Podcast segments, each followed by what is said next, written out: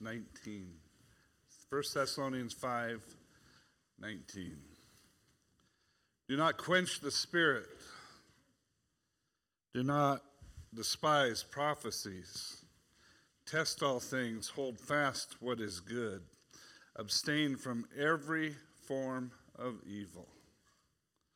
Father God, I ask as I preach from this text, Father, this morning that you would be heard by your people and seen by your people in, in the Word of God, in your Word. Father, this, what you want to accomplish here in this body, is up to you through the text this morning that you have for us at this particular time, which even you foreordained before the foundation of the world, even this minute, this time, this hour we have, Father. And we're in the right text where we're supposed to be. And so, Father, we look to you today and ask that you, Father, would show yourself mighty in your word as you always do, but cause your sheep, Father, to hear what's being said. In Jesus' name we pray. Amen. So I wanted to continue with the exhortations that are given here to the Thessalonians and in turn are given to us. So it's not just, it is written to them, but we uh, give application in our life to what was told to them. And so that we might recognize and live out the will of God in Christ Jesus for us also. So there should be, as we saw last week, let me back up here a little bit. Rejoice always, pray without ceasing, and everything give thanks, for this is the will of God in Christ Jesus for you. We're supposed to praise Him, rejoice always, or rejoice evermore, your Bible might say. You know, to have a, a praise in our hearts to God at all times, you know. So, what are we doing about that in our day? Talked about that last week. You know, whether we ever do anything about it or not, it's still the will of God for his people to praise him all the time. And rejoice always, to give him praise. Go to Psalm 50 really quick here. Psalm 50, verse 23. This was a, a psalm of Asaph, and Asaph was uh, David's worship leader. Okay? So it says here in verse 23 Whoever offers praise glorifies me, and to him who orders his conduct aright, I will show the salvation of God. But notice, whoever offers praise, what does it do for God? It glorifies him, it, it, it, it declares his majesty, it, it shows how mighty he is. Just the praise of your lips does that. I mean, if you go back here to the book of Hebrews, and the author of Hebrews, uh, chapter 13, verse 15, and you know the verse because you've read it probably many, many times. It says, Therefore, by him let us continually offer the sacrifice of praise to God. That is the fruit of our lips, giving thanks to his name. Now, think about that verse for a minute. We're supposed to offer that. It's a sacrifice that we make towards God, but it's the fruit of our lips. What fruit's supposed to taste good? It's supposed to look good. It's supposed to taste good. It's, it's refreshment. But here, who is it? Who's it for? Who's it supposed to taste good to? God. And so you know, certainly we can rejoice. Eh, you know, if we if we struggle in finding something to to give God praise for, certainly this morning you can uh, rejoice in your salvation. Amen? I mean, just look at what uh, Luke says here in Luke chapter ten, verse twenty. Let's go back here to Luke, the Gospel of Luke, chapter ten, and just look at verse twenty there. Nevertheless, I do not rejoice in this, or do not rejoice in this. And they were rejoicing that the spirits would have to listen to them, the demonic spirits that they could cast out. And so Jesus says, Nevertheless, do not rejoice in this, that the spirits are subject to you, but rather rejoice because your names are written in heaven. Oh boy, what a good way to start a day. Our name is written in heaven. And so the church, and even in our private lives, we ought to be filled with the sounds of praise. When we come here, just constant, constant praise in our lives. And certainly our days should start with praise towards Him. And I hope that's the case when you got up this morning. Uh, you were praising Him. And that should be followed, as I said last week, we should be in prayer. Pray without ceasing. And we need to be in an attitude of prayer, constantly talking to Him, constantly listening to Him. You know, prayer is not just one sided. You know, it's not just so you can talk, talk, talk, talk, talk, and God never gets a word in. You know, so, but we have an attitude of prayer, constantly ready to call on His name, whether it be out loud or, silent, or silently with others or just by ourselves. The, the word without ceasing give, gives the thought of looking for every opportunity to pray. And I don't want to go too far into that because we did it last week, but we should be looking for every opportunity to talk to God, to have fellowship with Him. And we should train our eyes and heart to see people around us that need prayer. We're not focused like we should be. Our eyes should be on those things, our heart should be ready for that. And prayer is communication with God. And, and we can live each minute of the day in constant, uh, flowing conversation with Him. Whether I'm doing it silently or whether it's um, you're doing it where, I can, where you can hear it. Uh, I like to pray out loud to God. I like to hear what I'm saying. It's, it's a weird thing, I know. But I like to read the Word of God out loud too, so I can hear what I'm reading. You know, faith comes by reading, no, hearing. So I want to hear myself read it. It has an effect on me when I hear my own voice declaring the scriptures. And so I want to pray sometimes even the same. Now there there's times we go go into the prayer closet. Matthew chapter 6 tells us that. We want to be just quiet with him. Let me go over there to that verse. Matthew 6 6. How many of you have a prayer closet that you can go into and spend time with Him? Maybe some of you, like that movie, what the War Room, have a have a real closet, which would be cool if you did it that way.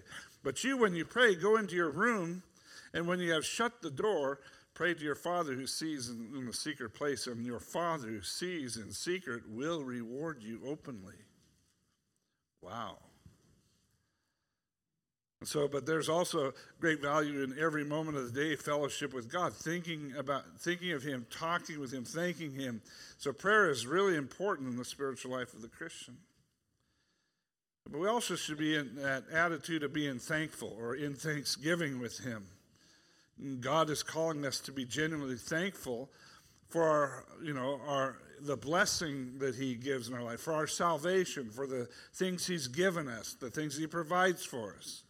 He's done so much for us that we could never repay him for anything he's given us or done for us. So that's not what it's about.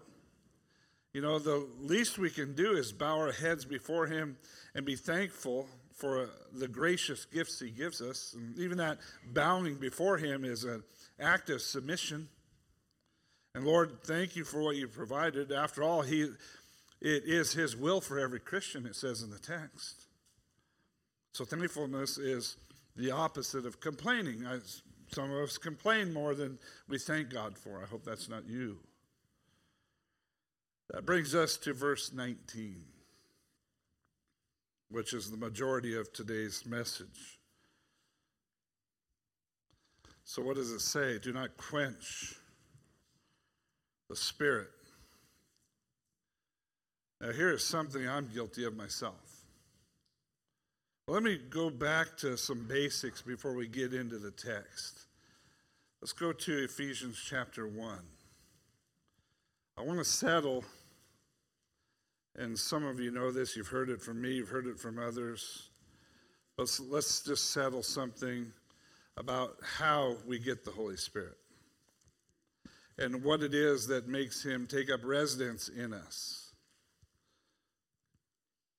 And so let me put to rest there are teachings out there that when you believe on the Lord Jesus Christ as your Savior, or when you're born again, they would say that's not necessarily when you get the Holy Spirit. So there are teachers, false teachers, I'm sure of, that teach there's two baptisms. Okay, there is the one you get born again, but hey, you know what? Then you need the power of the Spirit in you. So they teach another baptism, which is supposedly followed up by tongues and other type of things. And it's a total misunderstanding of what tongues were for in the first place. But that's a whole other teaching. But they teach another baptism. I want you to understand that in Ephesians chapter 1 here, in him you also trusted after you heard the word of truth, the gospel of your salvation. Stop right there. What starts in you on that time where God would say in Romans 8, I those whom I foreknew, those who I predestined, those who I predestined, these are also those who I justified or called. These are who I justified. These are who I glorified. I'm paraphrasing that. But there's a word there called. That's the day you got saved. Do you remember the day you got saved?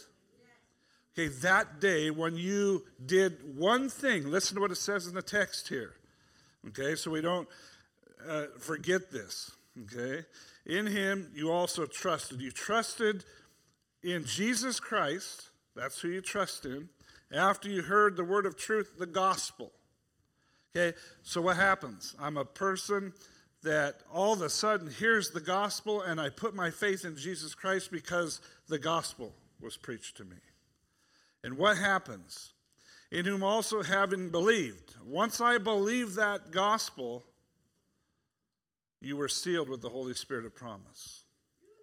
So the Spirit comes in and indwells the believer the minute you believe the truth of the gospel.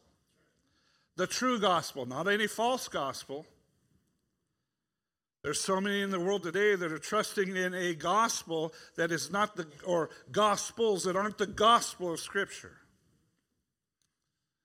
It's a dangerous place to be. You better make sure that the gospel you trust is the one that's preached by in the scriptures, not something a man made up. Okay, so uh, understand this before we get going here because the gospel is in every believer who believe the gospel of Jesus Christ. Okay, that's when it happens. Okay, and then what's the what what's the what's what happens after that? He seals you. What? Is that what it says? You are sealed with what? The Holy Spirit of promise. Okay, notice he has a title there of promise.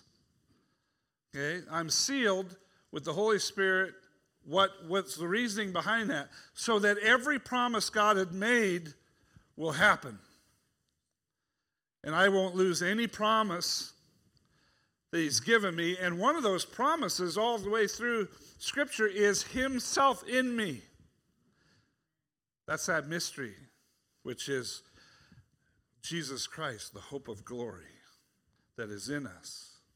Are you glad He's in you this morning? Okay, there we go.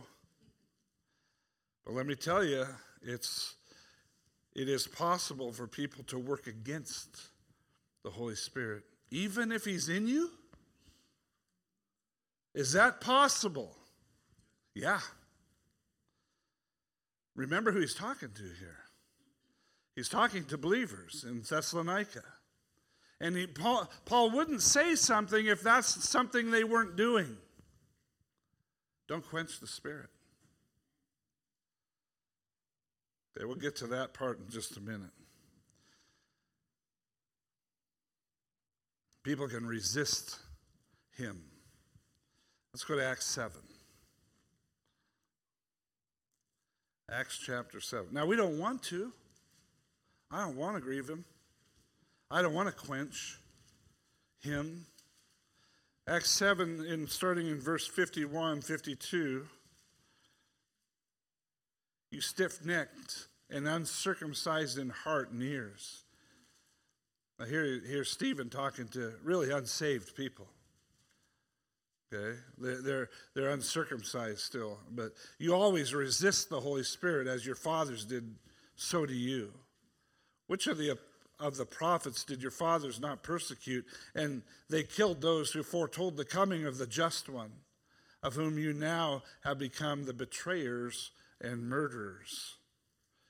You know, how did they resist the Holy Spirit? You think about that as Stephen is preaching this message by persecuting or resisting who? The prophets, in whom the Spirit of Christ was working. Peter takes that, that argument up in 1 Peter chapter 1.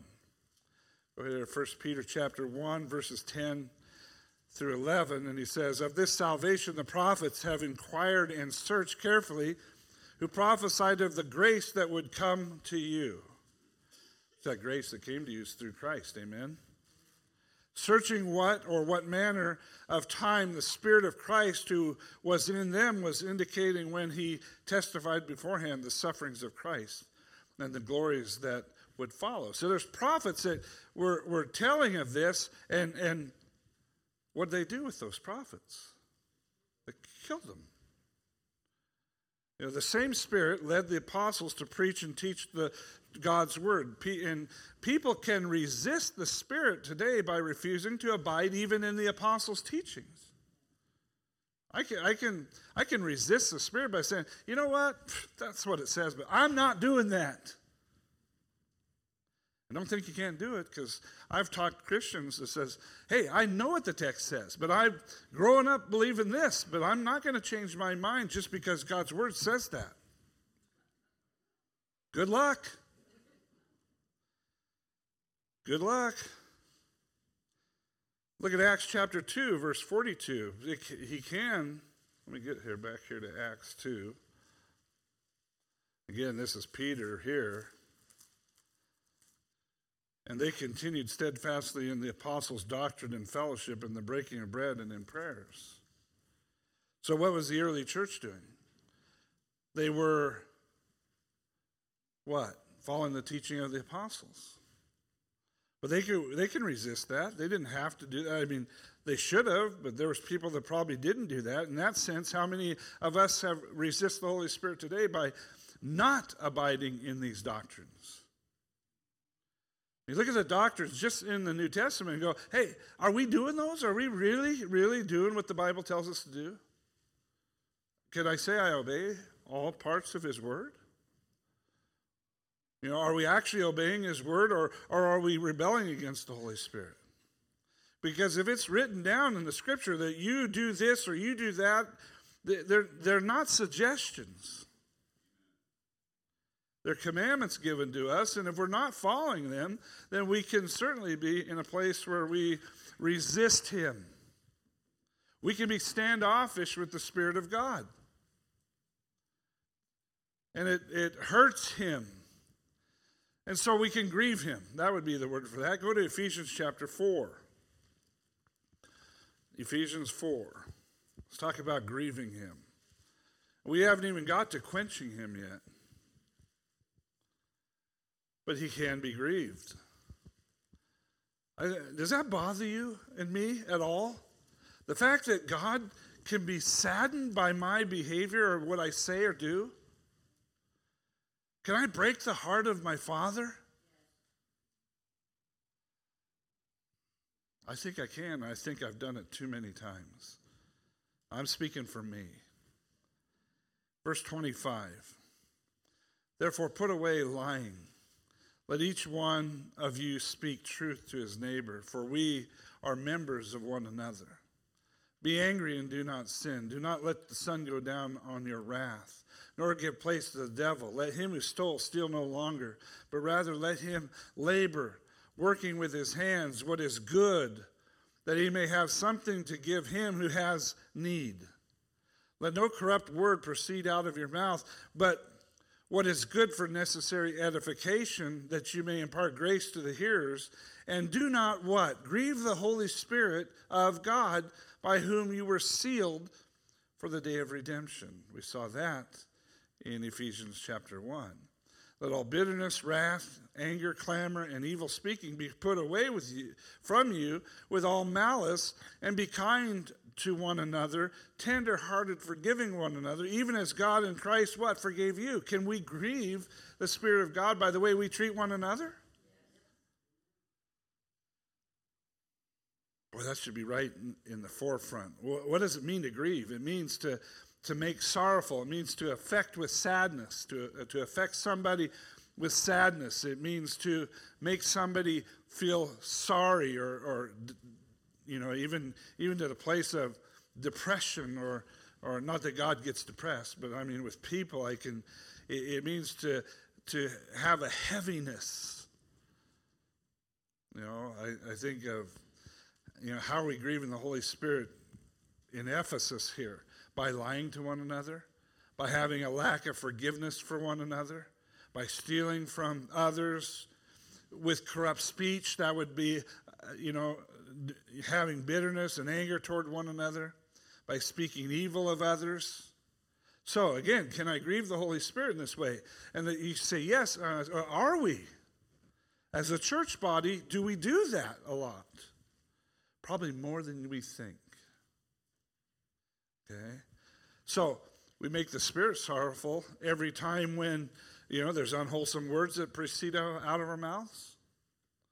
You know, I'm not with you 24 7. How many have trouble with their language? Please don't raise your hand. I don't want to be grieved. But you're in that workplace all the time where the language is just filthy. Some of you are. Does it grieve you or are you part of it?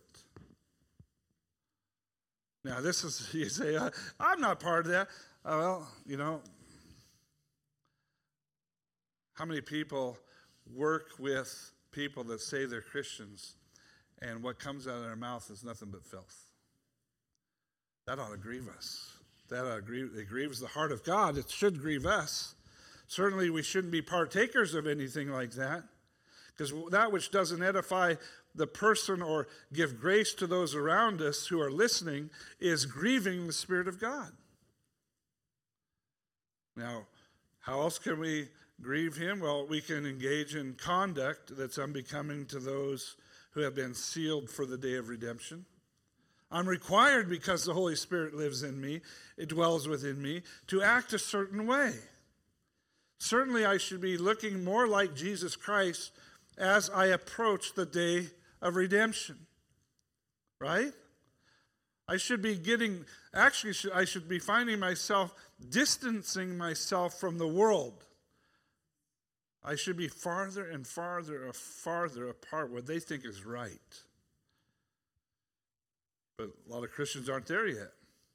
Now, there's some ways we can grieve the Holy Spirit negative speech, uncontrolled emotions. Sometimes we lie to one another, uh, falling for deception. How about that? And you think of Ephesians, since we're here, five, these aren't in your bulletin. I'm going to give them to you here because I'm, they're coming to my brain. Ephesians 5 6, let no one deceive you with empty words, for because of these things, the wrath of God comes upon the sons of disobedience. Think God gets grieved when we're deceived with deceptive words? Yeah, he does. I mean, just think about that. What about stealing? Well, Ephesians chapter 4, that, and I brought that up, but Ephesians 4 28. Let him who stole steal no more or longer, but rather let him labor, working with his hands what is good, that he may have something to give to him who has need. Right? Do you think God would be grieved if we stole from one another? Yeah, sure, sure he would. Ephesians 5:18. Here's another one. And do not be drunk with wine, in which is dis- dissipation, but be filled with the Spirit. Do you think God is grieved when the world or the things of the world even cause us to, to uh, be drunk with that. Here, drunk with wine, so we lose our faculties. Doesn't have to be wine. I can get so far into the world that I'm caught up in the world and I'm following the world and not the Spirit. It's not just alcohol or wine. Are these ways that I can grieve Him? Absolutely. So we're guilty of grieving the Holy Spirit in our speech and in our conduct. Let's admit it. Lord, forgive us for that. Now, people can insult the Holy Spirit. You ever insulted him? Yeah, let's go to Hebrews chapter 10. How does a person assault, uh, insult? Well, if you do the study of Hebrews there, they come to the place of almost believing in Jesus Christ, but they don't believe the gospel really. Hebrews chapter 10, starting in verse 6. We could read a long ways here, but I don't know if I want to read all that for the sake of time. But we can insult the, uh, the Spirit by simply not believing Him. Not believing the Holy Spirit. What does it mean to insult the Spirit of grace? That's really what I'm after. I'm looking for that verse there.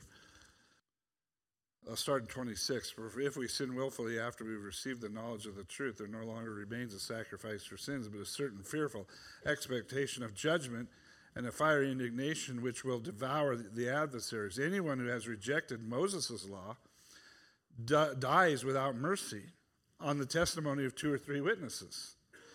Of how much more worse punishment do you suppose will be thought worthy who has trampled the Son of God underfoot?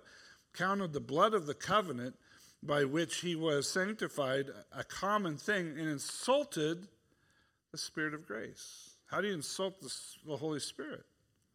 Simply don't believe what he says. Okay? Simply don't believe. If, he, if the Spirit leads you to this place of repentance or leads you to Christ and you say, I don't want him, I don't want anything to do with that. That's nonsense. That's foolishness. Well, my goodness, you that's an insult to him. And you're really, really close to the unpardonable sin there. Because what does the Bible say? Anything that we uh, do to Jesus is forgivable. Right? But if we offend or we insult or we don't believe the Holy Spirit when He brings us the gospel, folks, that's the unpardonable sin. We're in trouble. He can be insulted. The context in Hebrews chapter 10 pertains to willful sin in rejecting Jesus. So, this persistent sin will, with full knowledge and no desire to repent, rejecting the only sacrifice that can cleanse one from their sin, who is Jesus Christ and Him alone. And in doing so, you insult the Spirit of what? What the Holy Spirit want to give you? Grace, and you say, I don't want grace. Well, he wants to give you a free gift. I don't want a free gift. I don't want the grace of God poured out on my life. I don't want his compassion. I don't want his long suffering. I don't want his mercy. I'll take my chances with hell. Now, what kind of fool would say that? So, you can insult him. And sinning in ignorance or weakness can grieve the Spirit, but sinning willfully will insult him. The outcome of that person is really in the second letter to the Thessalonians, which we would read here in Second Thessalonians chapter 1 and starting in verse 7. It's kind of a long read, but you've read it before.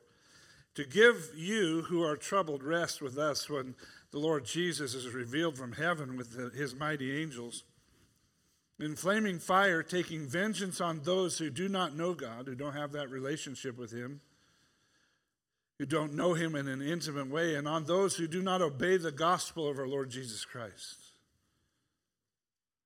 Now, who is it that brings that gospel to us? You say, my friend? No. He's probably the tool, but it's the Holy Spirit doing the work. These shall be punished with everlasting destruction from the presence of the Lord and from the glory of his power. What a awful thing that would be. I, I, if you could take anything into heart and, and the danger of rejecting Jesus Christ, when the Holy Spirit leads a person to that place and you reject him, imagine what it would be like with everlasting destruction away from the presence of the Lord and from the glory of his power. Don't, don't, please don't go there. So we get to go back to the text. Let's talk about quenching the spirit. And when you think of quench, I think of putting out a fire. That's our text this morning. Do not quench the spirit. Now, how could we become guilty of this? To quench means to extinguish, it means to suppress. Really goes with Romans 1 for those who suppress the truth. They're, they're, they're quenching the spirit. They know what's right. They know what's right, but I'd rather have a life of sin and enjoy the pleasures of wickedness, and I'll suppress that truth. I'll quench it because I don't want it to get out of hand. And all of a sudden, Jesus has power. That's the world. Okay? There's evidence of him all around us, and the world is suppressing. They're quenching, trying to, trying to quench the work of the Spirit. And so we are all this depravity going on that Romans 1 says when you see these things in the culture, you're not headed for judgment, you're in judgment.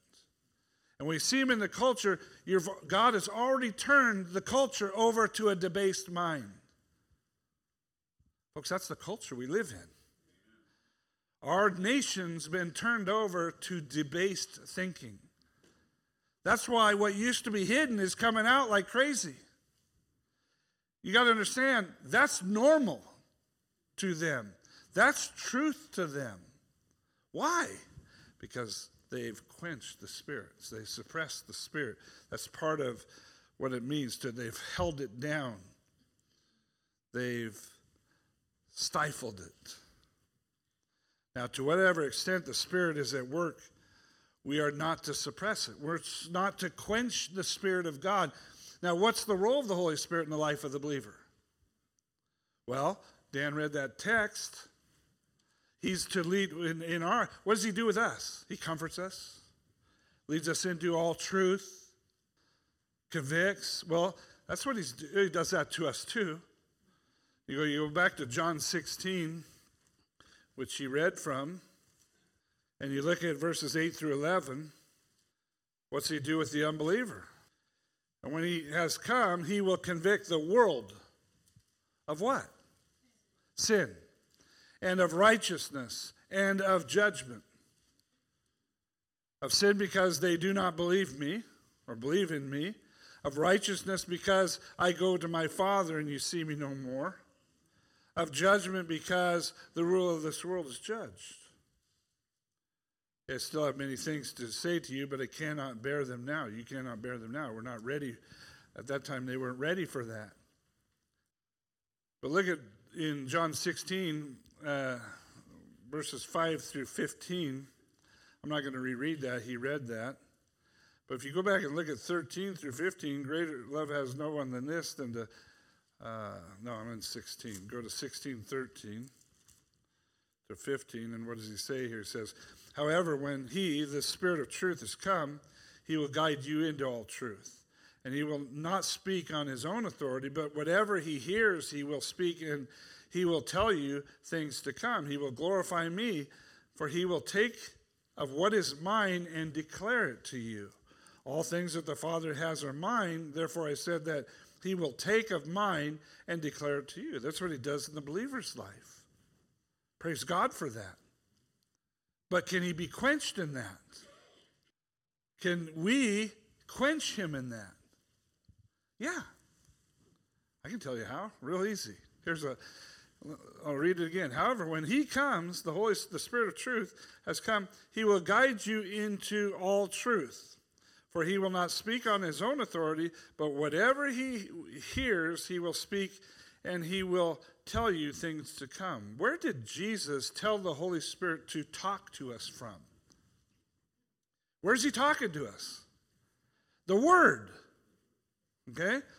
If I want to quench the Spirit of God, I simply don't read it and I stay away from it. Now, how is he going to lead me into all truth if I'm one who's never in the Word?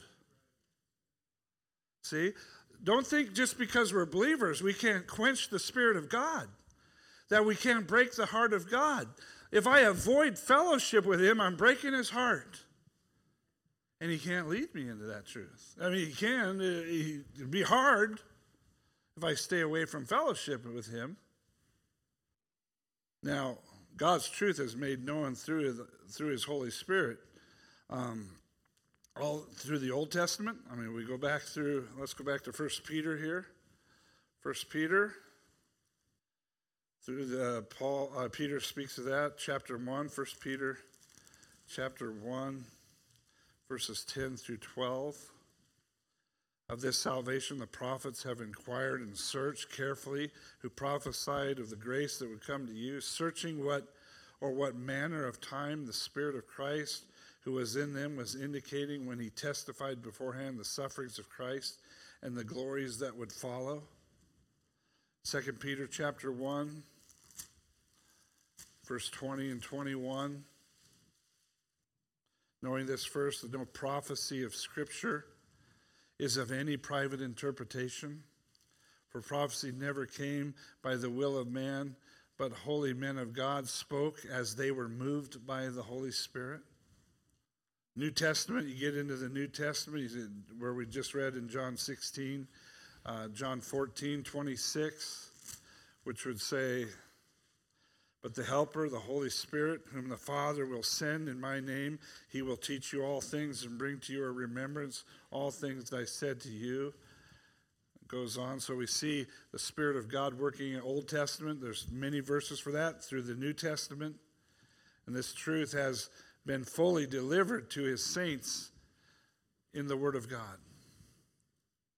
But we can quench it. We can quench the Spirit of God. The Holy Spirit is at work in our lives every day, teaching and guiding us through His revealed Word and strengthening us through His indwelling. If we go back even to Ephesians chapter 3, and let's go to verse 16 that he would grant you according to the riches of his glory to be strengthened with might through who? His Spirit in the inner man, that Christ may dwell in your hearts through faith, that you, being rooted and grounded in love, may be able to comprehend with all the saints what is the width and length and depth and height, to know the love of Christ which passes knowledge, that you may be filled with all the fullness of God. Now, this is, is Paul's prayer for them. But what if they decided not to heed this? Could, they, could the Spirit be quenched? Now, to him who is able to do exceedingly abundantly above all that we ask or think, according to the power that works in us, to him be glory in the church by Christ uh, to all generations forever and ever. Amen. Now, in the text that we have here to the Thessalonians, do not quench the spirit, do not what? despise prophecies. Now, when this was happening, when the church, early church, there was prophecies being made of future events to come. And so Paul is even writing to them, don't, don't quench the spirit when the spirit uses somebody to declare a prophecy. Don't quench it. Don't try to stop it. Now, what's different in that time than our time? What's different in their, in their time and our time? We have what? The Word of God. They didn't have this. Okay? They had letters, they had the law, they had Old Testament prophets, but they didn't have it bound like we have in the canonized scriptures. So we have the Word of God put together. So they were prophesying of things to happen, prophesying, excuse me, of what the written word would be for you and I. And so he says, don't quench the spirit, do not despise prophecies. You know, what are some other ways that we might quench the Holy Spirit in our life? We can quench the Spirit of God if we fail as to heed the Word of God or to obey the Word of God. We can quench the Spirit, Holy Spirit, if we fail to pray. We can, we, you know, are asking the Lord for help. He might move in our hearts to witness to somebody, to give something to somebody or to go to someone to do something for him and whatever it may be and often our response is sometimes to ignore him. And to say uh, no until you know we ex- finally we extinguish that little flame in our hearts uh, that he's trying to ignite. You know what i mean by that? How many times has god put somebody on your heart to pray for them and you don't do it Oh, I keep thinking about this person. Wonder why I'm thinking about this person all the time. God wants me to. I don't. I, don't I, I just don't want to think about them. So I'll, I'll try to distinguish or quench the spirit when He's trying to get me to do something. Or I see a person in need. I, they've got that need. Man, they still have it. It's been six months, and the church hasn't done a thing. Yet I got every means to meet that need. Right? Am I quenching the Spirit of God? Yeah. Okay. When the Spirit of God is moving in our souls, our duty is to obey and to do answer Him immediately. So whatever the Spirit is trying to do, we're not to block His efforts. We're supposed to, you know, what do they say with kids? First time obedience. You ever heard that term? How many times, if your parents, kids, if your parents tell you to do something, how long does it take for you to do it? Now they're listening. How long does it take? One? No, I. Yeah, we're all laughing as adults, right? Yeah, yeah, yeah. Listen. And do you, does it break your mom, dad's heart when you don't obey the first time? I wonder what God thinks when we don't do that. I wonder what God thinks you know, we get on our kids, hey, you need to obey me. When I tell you the first time, you do it. Right? That's what we do. I told you, how many times I have to tell you to take out the garbage?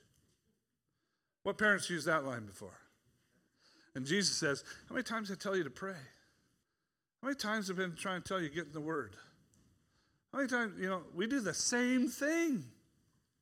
I want to, it's got to be grieving his heart. We, we quench him all the time. So, okay, now, what do we do? Don't quench the spirit. Do not despise prophecies. Test all things. Hold fast to what is good. What's the job of the church? To test what? Test everything that this, that's being done around us. Test things that are being taught. Test things that you see. Test it, compare it. And where's your measuring rod? It's right here. So test all things. And go to 2 Peter chapter 2. 2 Peter 2. And let's look at the first two verses there. 2 Peter. But there were also false prophets among the people, even as there will be false teachers among you. You think there's false teachers today? How do you know them, by the way? We all, we'll take this out of context because we, we, we tend to do this. We'll say, How do I tell an unbeliever? You'll know them by their fruits. Well, that, that's not necessarily what that text says. It has to do with false teachers. Okay? You'll know the false teacher by their fruits. Okay? How do I know he's a false teacher? By what he's saying, by what he's doing. They don't line up with Scripture. Okay? So it says here, but there will also be false prophets among the people, even as there will be false teachers among you who will secretly bring in destructive heresies. That's, a, uh, you know, they don't do it to where you can see it, they secretly bring in destructive doctrine. Now, watch this, even denying the Lord who bought them and bring on themselves swift, swift destruction. And many will follow their destructive ways, because of whom the way of truth will be blasphemed. By covetousness, they will exploit you with deceptive words for a long time, their judgment has been idle and their destruction does not slumber. It's our duty as a church to recognize false teaching and expose it. Not to live with it, not to coddle it, but you're supposed to test all things. Hey, guess what? Even when Pastor Dan's teaching, I, am not above that. You're not above that. We test all things to make sure it lines up with what the Holy Spirit is saying in the Scripture.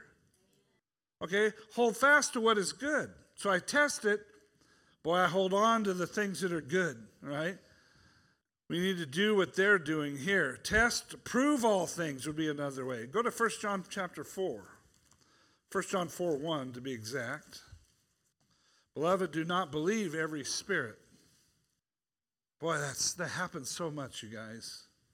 It happens so much. So so many people, so many professing Christians have no depth when it comes to the Word of God.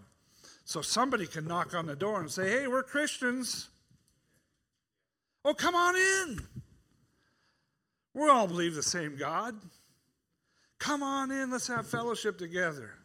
Sorry, you're staying on the porch. Right? Bible says don't bring them in. You want to talk about Jesus? Let me get it straight here. My family's in the house, I'm on the porch. But you're not bringing your garbage in here. I'll be glad to talk to you about Jesus. Yeah, they don't even come to my house anymore. I'm so sad. but look what it says. But test the spirits, whether they are from of God, because many false prophets have gone out into the world. You're a blessed people. And it's not because I'm in the pulpit, because it's the Word of God that is forefront here. That, that's a blessing because I know places where they don't even open this up. You can, you can, you can see on TV people that raise their Bible up and follow after me. And they'll give some chant or mantra about following the Bible, and then go ahead, put it. You might put it under the pew. You won't need it because I'm never going to go to it. And I'll give you some kind of. They'll give you some kind of self-help uh, program, but it's never the Word of God. Test those things. Watch out. The Bereans provide really an example for that. If you go to Acts 17, remember them, the Bereans? Acts 17, verses 10 and 11. Then the brethren immediately sent Paul and Silas away by night to Berea.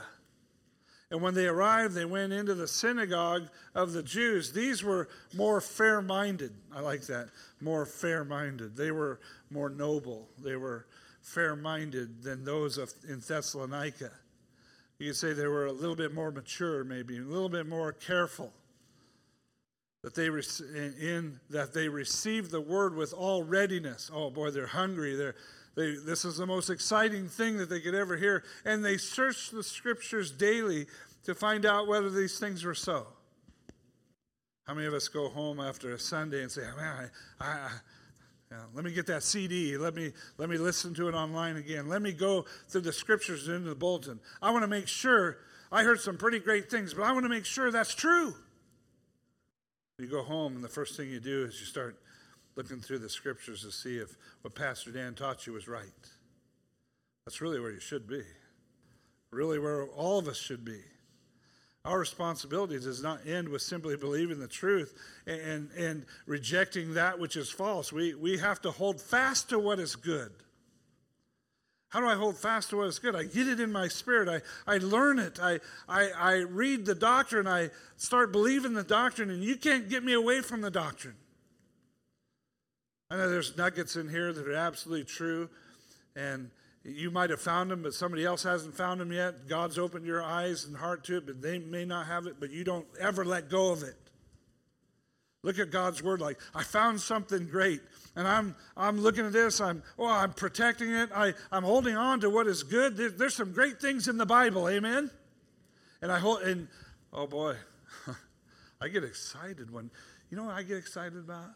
I'll be reading along and I've read the passage so many times, all of a sudden, it, boom! It's like God took the shovel and said, hey, here's a nugget. Dig that one up.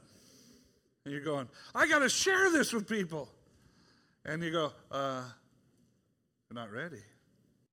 You know it's like to have burning words? You have them. One things you want to share, but you just can't. Because it's like talking to the dog.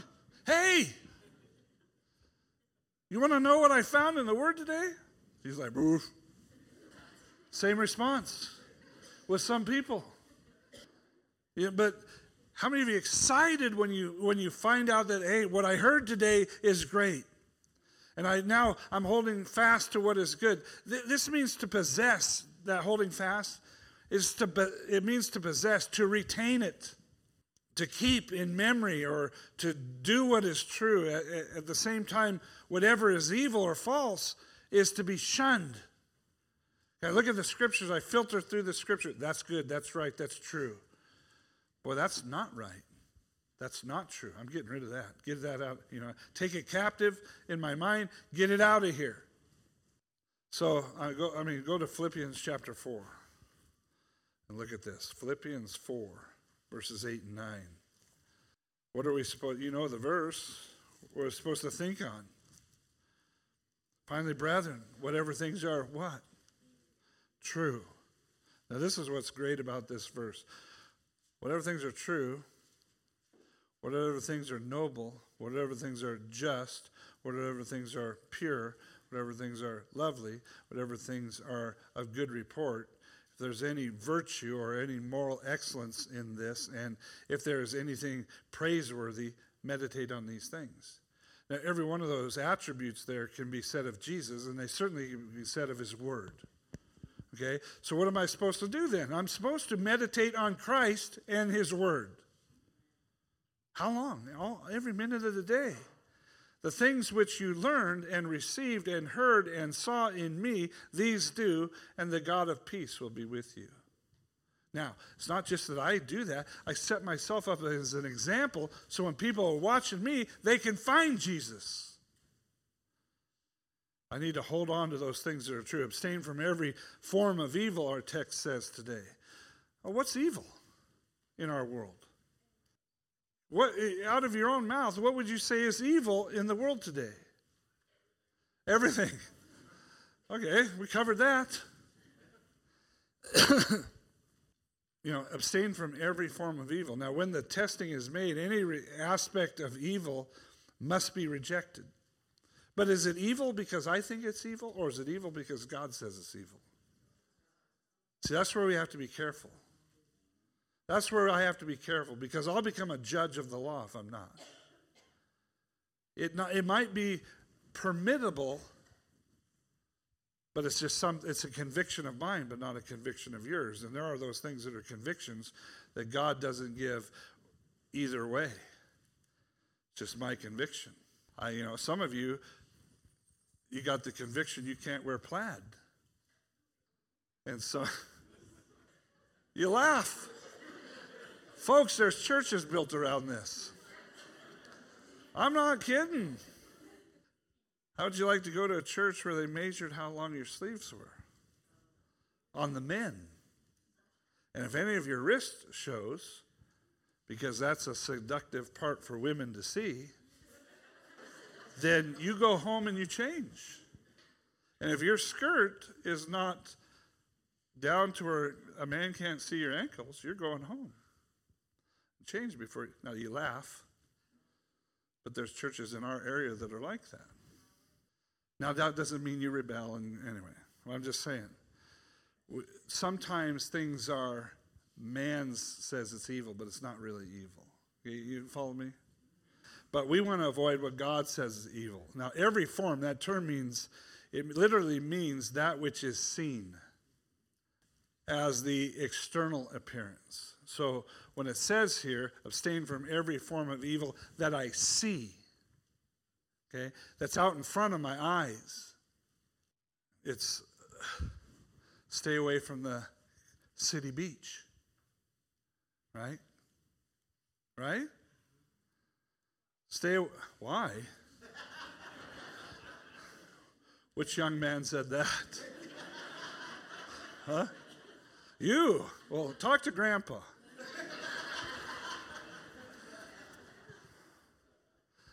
Let's pray. Father, thank you for your word today. And Lord, we have quenched you, your spirit. We have, sometimes people have despised your word. They don't want to hear it, they don't want to obey it, they don't want to see it. And Lord, sometimes we don't test all things. Sometimes we're too accepting and we don't go home and search the scriptures to see what's right and wrong. Lord, we don't always hold fast to what is good. Sometimes, Lord, we're in the world too much. And we are more influenced by those things that are evil than what is good. Help us to hold on to what is good, Father. This world's getting darker and darker and darker. Lord, help us to hold on to what is good, which is Christ and your word. And Lord, help us to abstain from every form of evil that we see around us, Father. Let us not partake with them. Lord, help us in that area. We pray today in Jesus' mighty, mighty name. Amen.